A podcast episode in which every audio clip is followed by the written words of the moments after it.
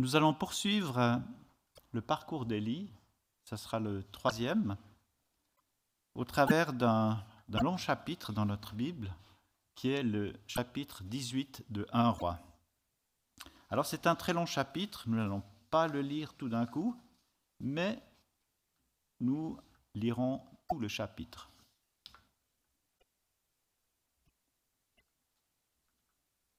Alors j'ai préféré privilégier la lecture de la parole à tout autre commentaire. C'est ça le but. Un petit rappel. Nous nous retrouvons dans un Roi dix-huit, trois ans et demi après l'annonce par le prophète Élie de la sécheresse et de la famine qui allait s'ensuivre pour tout le royaume. Et un rappel, pourquoi ce jugement de Dieu ? Eh bien parce que c'est un moment où le roi Achab, qui s'est détourné de Dieu pour adopter les cultes païens de sa femme, Jézabel, culte aux Baal et aux Astartés, eh bien, non seulement c'était le culte qu'il adressait, mais il voulait convaincre et forcer tout le peuple à adopter ces nouveaux dieux, ces idoles. Dans quel but ? Irriter et provoquer Dieu. Et pendant ce temps, Élie, le prophète, eh bien, a été mis à l'abri. Il a été mis à l'abri par le Seigneur, qui l'a fait miraculeusement nourrir par des corbeaux, et ensuite par une veuve du pays de Sidon, pauvre, sans ressources, mais qui a pu miraculeusement aussi nourrir le prophète et sa famille. Et là, on se retrouve, à l'issue de ces trois ans et demi, dans une nouvelle période, période où Élie va s'adresser non plus à une ou à deux personnes, mais va s'adresser à, au roi et à tout son peuple. Nous lisons dans un Roi dix-huit les versets un à seize. « Bien des jours s'écoulèrent, et la parole de Dieu fut ainsi adressée à Élie dans la troisième année. Va, présente-toi devant Achab, et je ferai tomber de la pluie sur la face du sol. » Élie alla pour se présenter devant Achab. La famine était grande à Samarie. Et Achab fit appeler Abdias, chef de sa maison. Or Abdias craignait beaucoup l'Éternel. Et lorsque Jézabel extermina les prophètes de l'Éternel, Abdias prit cent prophètes qu'il cacha cinquante par cinquante dans une caverne, où il les avait nourris de pain et d'eau. Achab dit à Abdias, « Va par le pays, vers toutes les sources d'eau et vers tous les torrents. Peut-être se trouvera-t-il de l'herbe, et nous conserverons la vie aux chevaux et aux mulets, et nous n'aurons pas besoin d'abattre du bétail. » Ils se partagèrent le pays pour le parcourir. Achab alla seul par un chemin, et Abdias alla seul par un autre chemin. Comme Abdias était en route, voici Élie le rencontra. Abdias, l'ayant reconnu, tomba sur son visage et dit « Est-ce toi, mon seigneur Élie ?» Il lui répondit « C'est moi. Va dire à ton maître, voici Élie. » Et Abdias dit « Quel péché ai-je commis pour que tu livres ton serviteur entre les mains d'Achab, qui me fera mourir ? » L'Éternel est vivant, il n'est ni nation, ni royaume, où mon maître n'ait envoyé quelqu'un pour te chercher.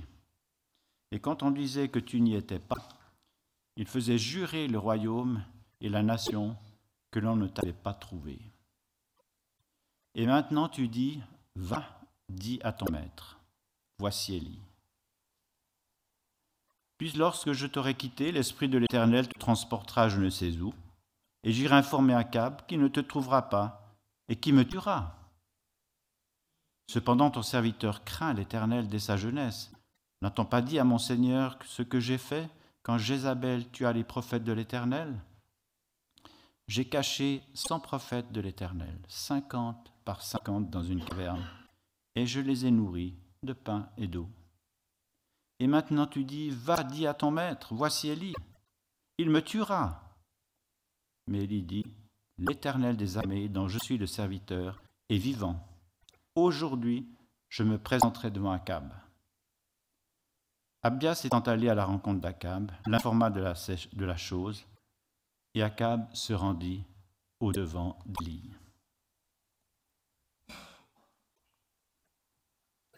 Le chapitre dix-huit commence tout de suite par le, le plan de Dieu. Dieu annonce ce qu'il va faire. Il va faire revenir la pluie. Maintenant, tout le reste du chapitre va nous aider à comprendre comment est-ce possible. Parce qu'au début du chapitre, ça paraît impossible. Mais on va voir comment cela sera rendu possible. Et à l'issue de ces trois ans et demi, eh bien, on voit déjà une chose, c'est que la pensée d'Élie dans la prière correspond au message de grâce de Dieu qu'il devra annoncer.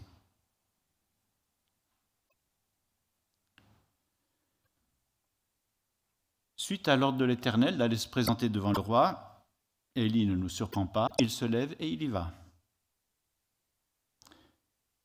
Il se met toujours en route quand le Seigneur lui en donne la, l'ordre. Et en route, il rencontre Abdias. Abdias, chef du palais du roi. Je dirais, c'est une sorte de premier ministre à l'époque, dont il est dit qu'il craint Dieu. On voit qu'Abdias reconnaît Élie et que Élie le reconnaît. Ils se sont déjà vus. Et Abdias, suite surtout à la proposition d'Élie de l'introduire auprès du roi, lui raconte les événements qui se sont passés, que lui, Élie, a été inlassablement recherché partout, dans tout le royaume, dans les royaumes avoisinants, et que le but de cette recherche, c'était son élimination physique, tout simplement. Et que Jézabel a fait exterminer tous les prophètes de l'Éternel qu'elle a pu trouver, tous. C'était une extermination. Donc, euh, Élie n'allait pas faire exception. La détermination était là, surtout du côté de Jézabel. Situation du peuple, Abdias se rend compte du fait que la famine était devenue sévère et que le roi lui-même s'était mis à la recherche de, de pâturages et d'herbes pour ses troupeaux, pour ses écuries, et qu'il avait aussi mandaté son premier ministre pour aller aussi de son côté chercher. Le royaume était aux abois. Abdias rappelle qu'il a fait quelque chose. Je pense que peut-être Élie n'est pas au courant, mais qu'il a fait tout son possible pour cacher cent prophètes. C'est pas rien, c'était risqué. Je pense que s'il avait été découvert, c'est-à-dire si un de ses serviteurs avait parlé, l'avait dénoncé, il aurait été instantanément arrêté, exécuté, sans procès. Après avoir raconté tout ça, Abdias revient sur la situation du jour et dit à l'homme le plus recherché du royaume, « Comment puis-je aller t'annoncer auprès du roi ?» Abdias craint pour sa vie. Et la connaissance qu'il a d'Élie, c'est que c'est un prophète de l'Éternel qui n'est pas limité par les mêmes contingences, que Dieu peut le soustraire. C'est, il a la puissance pour le faire, pour qu'on ne puisse pas le trouver, pas le découvrir, pas le reconnaître. Mais Abdias, on va dire, traîne les pieds. Et c'est finalement un peu contre-cœur, je pense, qu'il s'est présenté devant le roi pour dire « Élie vient te voir ». Et là, Achab va à la rencontre d'Élie. Et ceci va marquer tout ce chapitre. Dans le chapitre premier Roi dix-huit, toute l'initiative, tout le déroulement des événements viennent d'Élie. Pas d'Élie tout seul, Élie inspiré par Dieu.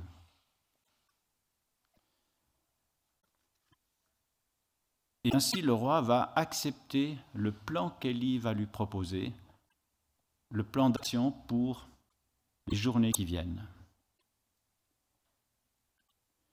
Et Élie a communiqué au roi son plan qui est de convoquer le peuple et aussi les prophètes, les faux prophètes, pour un défi.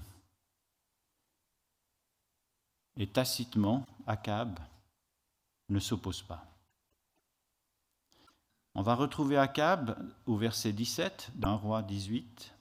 « À peine Achab aperçut-il Élie qui lui dit « Est-ce toi qui jettes trouble en Israël ?» Élie répondit « Je ne trouble point Israël, c'est toi au contraire et la maison de ton père, puisque vous avez abandonné les commandements de l'Éternel et que tu es allé auprès des Baals. » « Fais maintenant rassembler tout Israël auprès de moi, à la montagne de Carmel, et aussi les quatre cent cinquante prophètes de Baal et les quatre cents prophètes d'Astarté qui mangent à la table de Jézabel. » Achab envoya des messagers vers tous les enfants d'Israël, et il rassembla les prophètes à la montagne du Carmel. Le roi s'exécute et fait rassembler tout Israël sur la montagne du Carmel. Il n'a pas manifesté d'opposition. Cet échange entre Élie et Achab est encore un entretien privé pour le moment. Ce n'est pas un entretien qui a lieu devant tout le peuple, mais c'est un entretien en privé, on va dire un entretien un peu tendu et bref. On dirait en langage diplomatique moderne, un échange franc et sérieux. Et on voit que dans la proposition d'Élie, il n'y a rien qui concerne pour le moment le roi, Achab, et sa femme Jézabel. Ce n'est pas la priorité de l'Éternel pour le moment. Cette priorité viendra plus tard, en son temps. Mais ce n'est pas encore le temps. La priorité pour Dieu est le peuple. Le peuple qui souffre de plus en plus de la sécheresse et de la famine qui s'ensuit. Et vous imaginez qu'une sécheresse va porter des conséquences progressivement de plus en plus dures. Chaque jour qui passe va donner place à un autre jour plus difficile. Et Dieu a vu la souffrance du peuple. Et le désir fondamental d'Élie, ce qui l'a animé dans tout, dans tout sa, son ministère, c'était ramener à l'Éternel le peuple d'Israël. Vous allez me dire, c'était le souhait de tous les prophètes, mais chez Élie, c'était quelque chose de très très fort, de viscéral. Il était prêt à tous les sacrifices pour cela. Donc, Achab donne l'ordre à tout le monde de se revenir, revenir sur le mont Carmel, conformément à la demande d'Élie. Tout le monde, c'est-à-dire lui-même, son entourage, ses soldats, les prophètes de Baal et d'Astarté, et tout le peuple.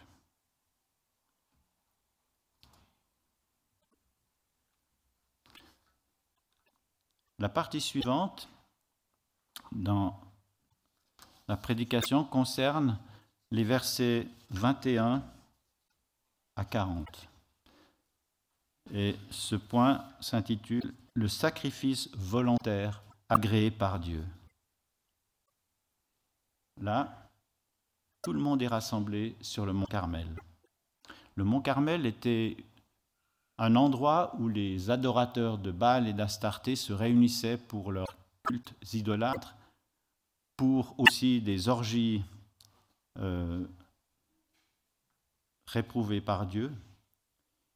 Et c'est donc sur leur terrain que Élie propose d'effectuer ce grand défi, un lieu que ses adversaires connaissent. Alors Élie s'approcha de tout le peuple et dit, verset vingt et un, « Jusqu'à quand clocherez-vous des deux côtés ? Si l'Éternel est Dieu, allez après lui. Si c'est Baal, allez après lui. » Le peuple ne lui répondit rien. Élie dit au peuple, « Je suis resté seul des prophètes de l'Éternel, et il y a cent cinquante prophètes de Baal. Que l'on nous donne deux taureaux, qu'ils choisissent pour eux l'un des taureaux, qu'ils le coupent par morceaux, qu'ils le placent sur le bois sans y mettre le feu.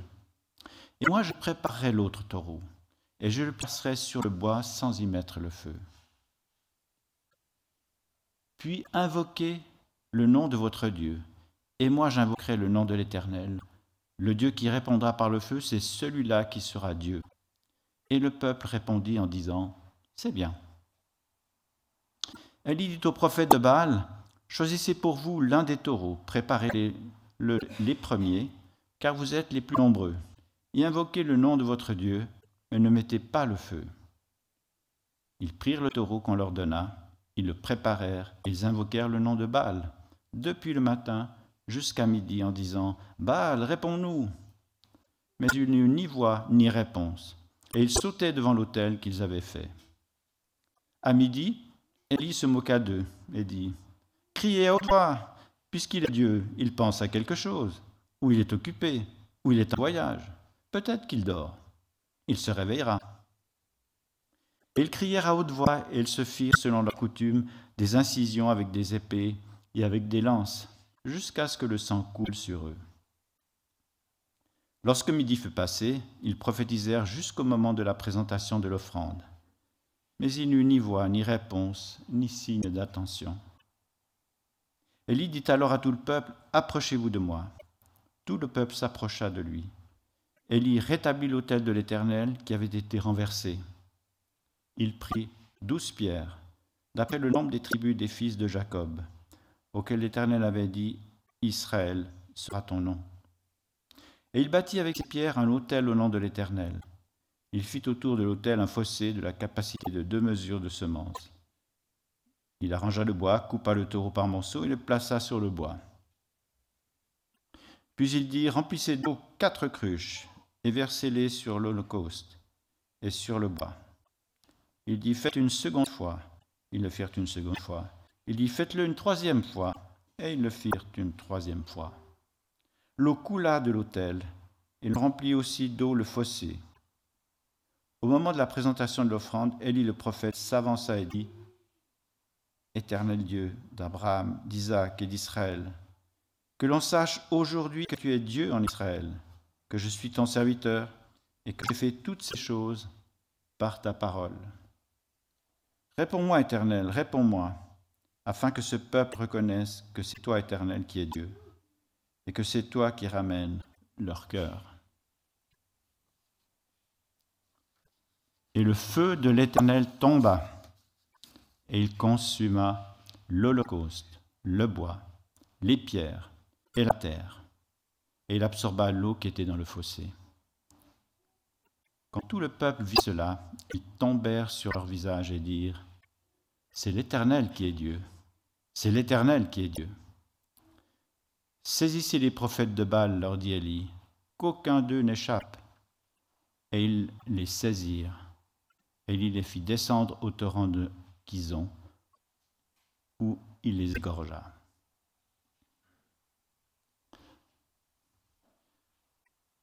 C'est la première action publique d'Élie devant une foule, c'est devant tout Israël.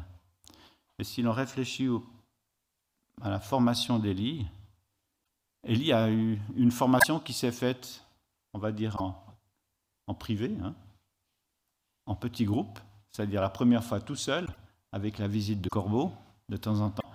La deuxième fois, eh bien, à côté d'une veuve pauvre et son fils, et il se retrouve là directement devant une foule immense.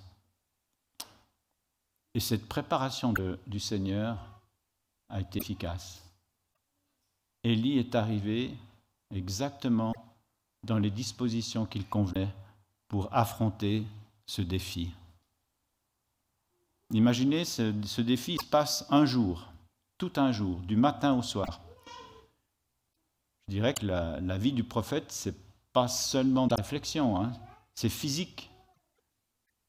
Il a affronté la fatigue, il a affronté l'indifférence, beaucoup d'indifférence au début. Il a affronté la tension et il va tenir le coup jusqu'à la nuit.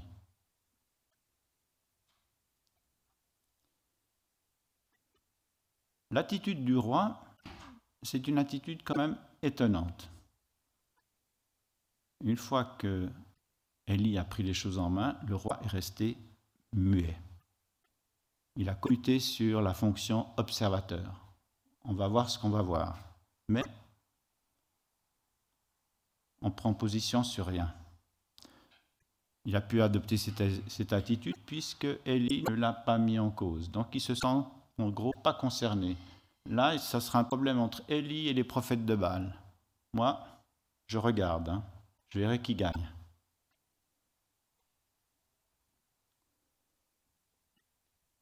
Et Élie affrontait un peuple qui, comme tout, toutes les foules, peuvent être très versatiles. Elles vont probablement voler au secours de la victoire et là se décideront. Avant, elles restent prudentes, les foules. Est-ce que tout le monde est venu à ce rendez-vous ? Presque, mais pas tout le monde.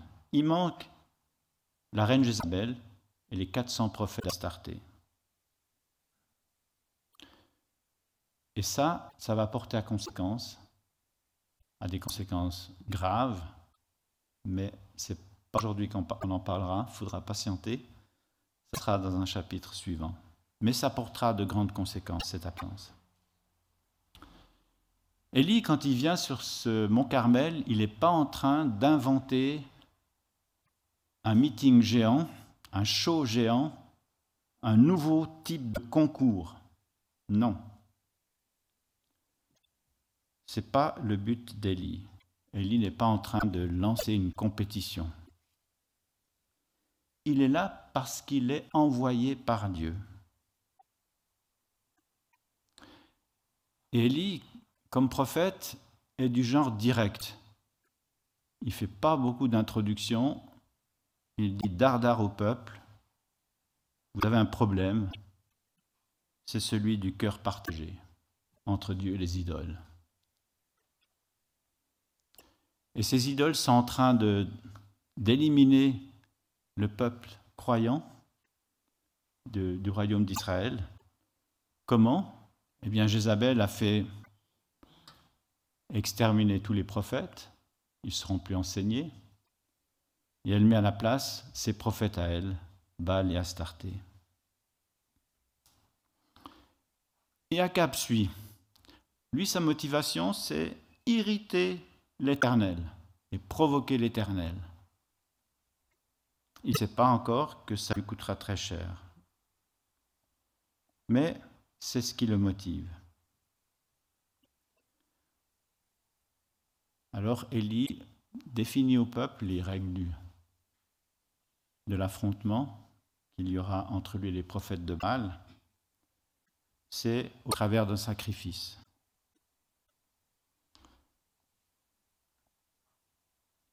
Et ce sacrifice, les prophètes de Baal avaient l'habitude de le pratiquer au Mont Carmel.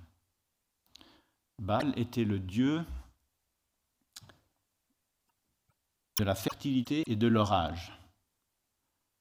Donc, le feu du ciel, ça devait être sa spécialité. Et c'est sur la spécialité des prophètes de Baal qu'Élie lance le défi. Le défi, c'est de savoir lequel des sacrifices, celui des prophètes de Baal ou le sien, qui aura l'adhésion de Dieu et qui pourra s'enflammer spontanément, sans intervention humaine. Et là, il attaque les prophètes de Baal sur leur terrain. Ils avaient l'habitude de simuler une enflammation spontanée. Ils utilisaient de trucages. Là, ils seront défiés sur un terrain découvert où tout le monde pourra voir ce qui se passe. Et c'est là que Élie va faire porter le défi. Il a donné les règles et il laisse commencer les prophètes de Baal. Ils peuvent préparer leur sacrifice tôt le matin, choisir le taureau, le préparer, ils ont tout le temps. Mais le temps passe, les heures passent, et il ne se passe rien. Jusqu'à midi, il ne se passe rien. Ils sont assez, ils se démènent autour de leur sacrifice, mais il ne se passe rien. Pas de signe, rien, rien n'arrive. Et Élie se permet quelques moqueries, ce qui montre qu'Élie, même dans cette journée tendue, avait conservé encore un sens de l'humour. C'est étonnant de sa part. Mais vous voyez, c'est une autre facette d'Élie qu'on ne connaissait pas. Et il se permet ce trait d'humour. Élie prend la main et va préparer son sacrifice. Alors, on dit, Élie rebâtit un autel au nom de l'Éternel avec douze pierres. C'est très physique, hein, ça ne fait pas très très prophète. Hein. Donc euh, Élie devait être quand même assez costaud pour monter un autel. Là, quand il le fait, il, il semble être seul. Peut-être que des gens sont venus l'aider, en tout cas on, on le voit pour ce qui est d'arroser le, le lieu du sacrifice, l'autel. Il y a des personnes qui vont aller chercher l'eau et le verser. Mais l'essentiel, pour bâtir l'autel, c'est le prophète qui l'a fait. Il ne l'a pas sous-traité à une entreprise hein, pour le faire. Il y a d'autres. C'est lui, le prophète, qui relève l'autel. Douze pierres, pourquoi ? Parce que Élie est conscient que le problème du peuple d'Israël n'est pas uniquement réservé au peuple d'Israël. Dans le royaume de Juda, il y a les mêmes problèmes. Les Baals et les Astartés sont aussi là. C'est pour ça qu'il le fait pour toute la nation. Une pierre pour chaque tribu. Ce n'est pas exactement le processus défini dans la loi de Moïse pour offrir un holocauste, mais c'est ce que Dieu a agréé. On le verra par la suite. Donc, Élie se prépare, découpe le taureau, fait arroser l'autel et il prie à haute voix.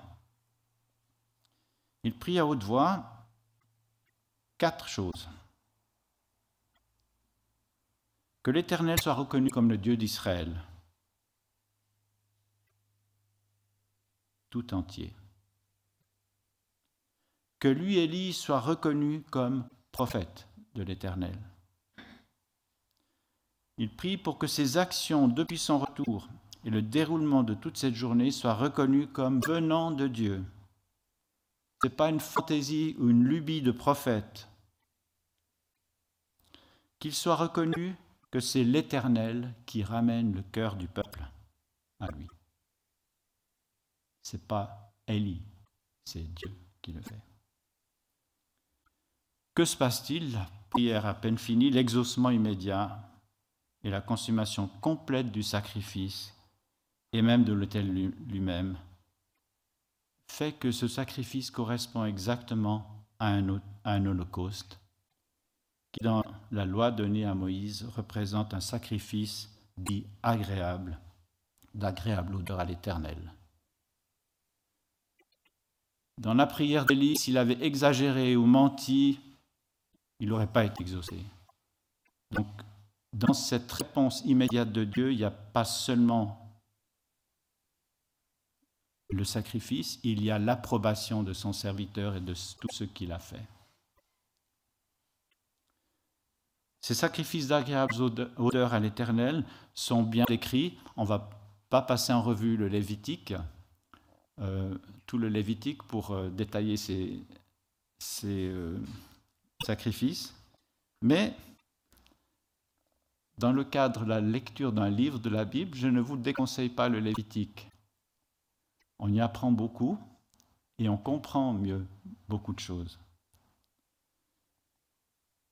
C'est dans les chapitres un à sept qu'il y a la description de ces sacrifices. Dieu a donc approuvé le sacrifice d'Élie pour tout le peuple. Et l'Holocauste est un des sacrifices qui est le plus souvent cité.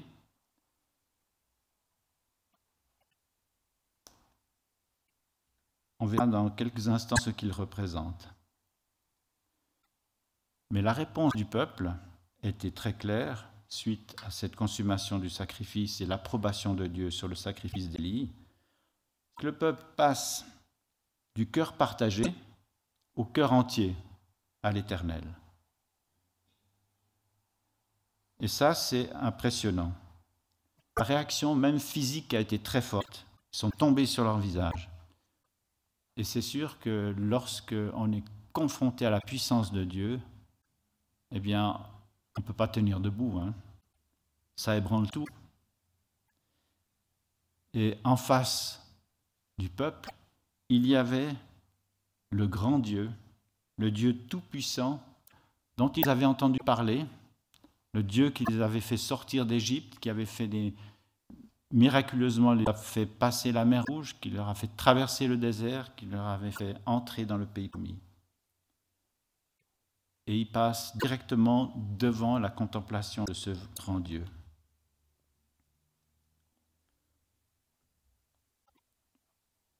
L'Holocauste. L'Holocauste représente quelque chose qui est une volonté de consécration à Dieu et de soumission à sa volonté. Donc c'est ce qu'il y a dans un holocauste. Donc le peuple a accepté cela, consécration et soumission à sa volonté. Mais par contre, ces conditions sont incompatibles avec la présence et l'action des faux prophètes. Et ce n'est pas une idée de vengeance d'Élie qui conduit à l'exécution des faux prophètes, c'est un ordre de la loi de Moïse. C'est un ordre que l'Éternel avait donné en Deutéronome treize, où il y a tous les détails relatifs à ce, cette exécution. Ce n'est pas le seul cas de l'histoire de, d'Israël. Si vous avez à cœur de lire le livre des Rois, vous trouverez dans quelques chapitres plus loin, dans deux Rois vingt-trois, un exemple de cette mise en pratique, de cette élimination physique des prophètes de Baal et d'Astarté du temps du roi Josias. En deux Rois vingt-trois, les versets dix-neuf et vingt.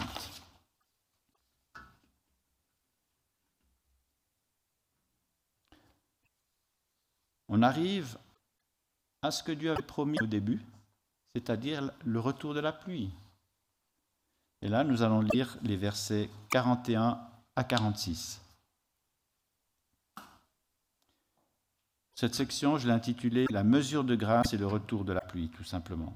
« Élie dit à Achab, monte, mange et bois, car il se fait un bruit qui annonce la pluie. » Achab monta pour manger et pour boire, mais Élie monta au sommet du Carmel, et se penchant contre terre, il mit son visage entre ses genoux et dit à son serviteur, « Monte, regarde du côté de la mer. » Le serviteur monta, il regarda et dit, « Il n'y a rien. » Élie dit sept fois, « Retourne. » À la septième fois, il dit, « Voici un petit nuage qui s'élève de la mer et qui est comme la paume de la main d'un homme. » Élie dit, « Monte, et dit à Achab, attelle et descends afin que la pluie ne t'arrête pas. » En peu d'instants, le ciel s'obscurcit par les nuages, le vent s'établit et il y eut une forte pluie.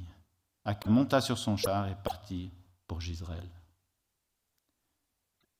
Et la main de l'Éternel fut sur Élie, qui se saignit les reins et courut devant Achab jusqu'à l'entrée de Jizréel.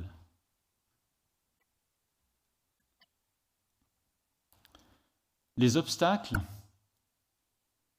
l'égarement spirituel du peuple et la présence abondante de faux prophètes eh bien, les obstacles qui retenaient la mesure de grâce de Dieu ont été levés.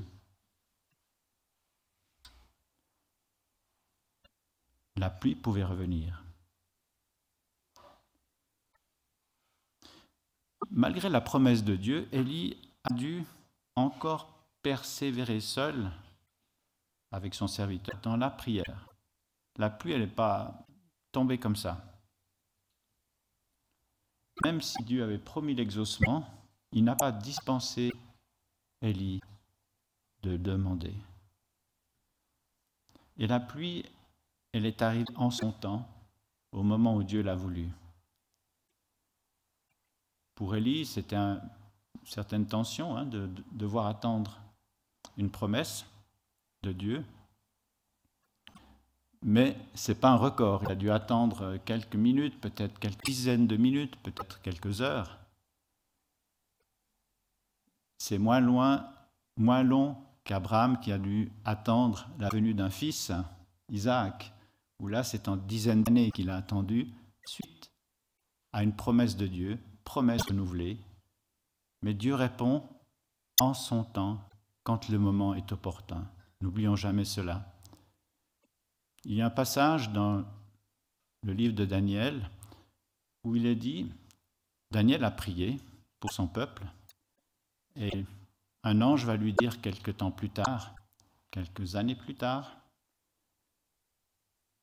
que sa prière a été entendue et exaucée dès qu'il l'a prononcée. Mais la manifestation de la réponse est arrivée plus tard, en son temps. Dieu est vraiment le maître du temps. L'expression « en cent ans » est assez commune. On la retrouve plus d'une dizaine de fois, surtout dans l'Ancien Testament. On remarque qu'au moment de la prière pour la pluie et le temps qui s'ensuit, Élie maintient une certaine distance avec le roi. Il n'est pas ami, ami avec le roi. Il n'oublie pas que le roi, lui, dans cette journée, n'a manifesté aucun repentir. Achab, il est resté spectateur. Élie a gagné, ok, mais pas plus loin.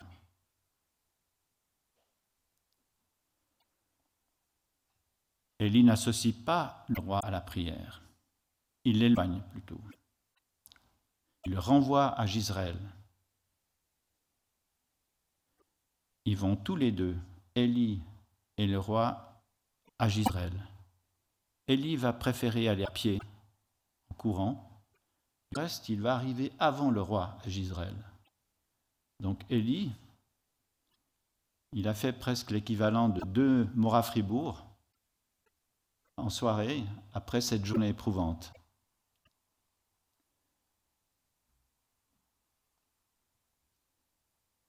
Pourquoi Élie est descendu? Parce qu'Élie a une crainte.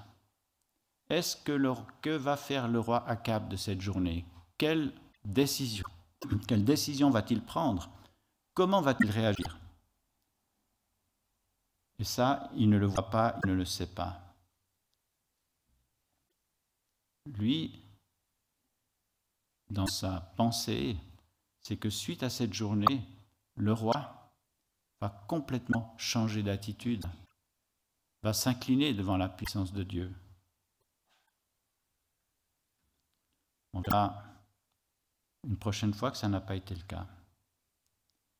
Mais la journée se termine avec une assurance que la main de Dieu a conduit le prophète jusqu'au bout. Élie n'a en aucune façon manqué à que ce soit dans ce que Dieu a voulu pour cette journée. On verra la prochaine fois que la pensée d'Élie, elle était d'un retour complet du royaume à Dieu. L'Écriture nous dit simplement que Dieu était avec Élie et l'a conduit jusqu'à la fin.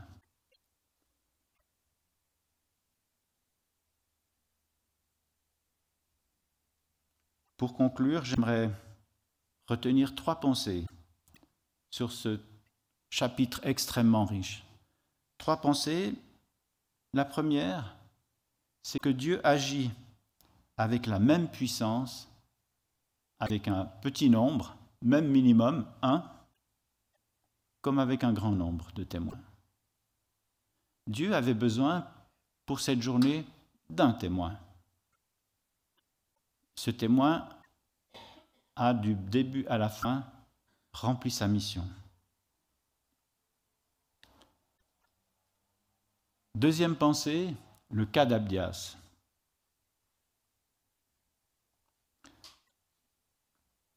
Pour moi, c'est un cas qui, qui m'interpelle, déjà parce qu'à un moment donné, on n'entend plus parler de lui. Et on se demande pourquoi. Alors, il y a, on peut imaginer ce qu'il aurait pu devenir. Là, je ne suis pas entré dans, dans cette question parce que la Bible ne nous encourage pas à imaginer ce qu'elle ne dit pas. Donc, je vais en rester avec ce que la Bible a dit d'Abdias. Et Abdias a une particularité qui ressemble à celle de la veuve de Sarepta. C'est le problème du péché. Abdias, quand il est placé devant l'épreuve ou la difficulté, il suit la même tendance que la veuve de Sarepta qui va vers le légalisme. Je dirais, ça c'est aussi notre tendance naturelle. Et il va attribuer aux épreuves, aux difficultés, aux dangers qui le guettent, à un jugement continuel de Dieu sur son péché. Abdias n'a pas trouvé ni paix, ni délivrance dans son cœur. Alors je ne sais pas ce qu'il a, ce qu'il en est advenu après le, la, le vécu de cette journée. Je ne ferai pas d'hypothèse. Mais je pense à nous, pour nous. Nous avons aussi, ainsi comme croyants en Jésus-Christ, à saisir la promesse de Dieu quant à la délivrance définitive du péché par la foi, telle que l'apôtre Paul nous le rappelle en Romains huit un. Il n'y a donc maintenant aucune condamnation pour ceux qui sont en Jésus-Christ. En effet, la loi de l'esprit de vie en Jésus-Christ m'a affranchi de la loi du péché et de la mort. La délivrance de Dieu, elle est complète, mais il faut la saisir par la foi. Et c'est vrai que si on la saisit par la foi, on ne va pas ressentir cette libération. On va toujours être enclin à revenir sur des péchés anciens. N'oublions pas que l'Écriture dit aussi, par rapport à Dieu, c'est le psalmiste qui le dit au psaume cent trente, « Si tu gardais le souvenir des iniquités, éternel Seigneur, qui pourrait subsister ? Mais le pardon se trouve auprès de toi, afin qu'on te craigne. » C'était déjà vrai dans l'Ancien Testament, ça l'est encore plus clairement établi dans le Nouveau Testament par le Christ. Et si l'on ne saisit pas ce que l'Écriture nous promet là, eh bien, on se prive. On se prive d'une partie de la grâce de Dieu. Dernière pensée, le sacrifice holocauste. Nous ne pratiquons plus les sacrifices, puisque Jésus-Christ a été le sacrifice parfait qui attendait Dieu le Père. Mais il y a aussi des éléments de notre vie spirituelle qui sont d'agréable odeur à l'Éternel. On se rappelle que l'Holocauste est un sacrifice qui exprime la volonté de consécration du croyant à Dieu et de sa soumission à sa volonté. Et l'exemple parfait a été donné par Jésus-Christ dans son incarnation comme homme. Il a consacré sans réserve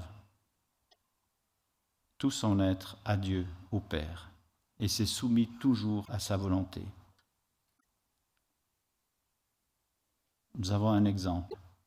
Notre nature humaine peut-elle plaire à Dieu? Peut-on un peu l'améliorer? Suffisamment l'améliorer? Nous ne pouvons pas l'améliorer pour qu'elle plaise à Dieu. Toute l'Écriture le dit.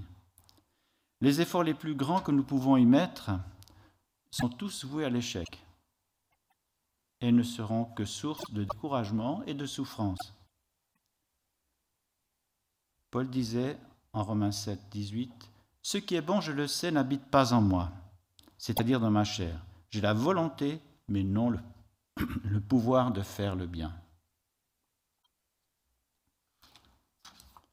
Rappelons-nous donc que Jésus-Christ nous donne, outre le salut et le pardon, nous donne par son sacrifice et sa résurrection, et au moyen du Saint-Esprit, la capacité d'être progressivement transformé à sa ressemblance. Cette capacité ne nous est pas naturelle, elle ne nous sera jamais naturelle. Elle est opérée par le Saint-Esprit. Et nous, on a simplement besoin d'être d'accord. Qui va donner la force? Qui va donner le vouloir et le faire? Eh bien, c'est Dieu lui-même. Comme il le dit en Philippiens deux, treize, « Car c'est Dieu qui produit en vous le vouloir et le faire, selon son bon plaisir. » Est-ce que Dieu va arriver au but avec nous? Ou bien certains d'entre nous, croyants, n'y arriveront pas? La nouvelle est bonne. Tous, nous y arriverons. En Thessaloniciens cinq, vingt-trois à vingt-quatre, l'apôtre dit « Que le Dieu de paix vous sanctifie lui-même tout entier, et que tout votre être, l'esprit, l'âme et le corps, soient conservés irréprochables lors de l'avènement de notre Seigneur Jésus-Christ. Celui qui vous a appelé est fidèle, et c'est lui qui le fera. » Nous y arriverons tous, en son temps, au temps de Dieu.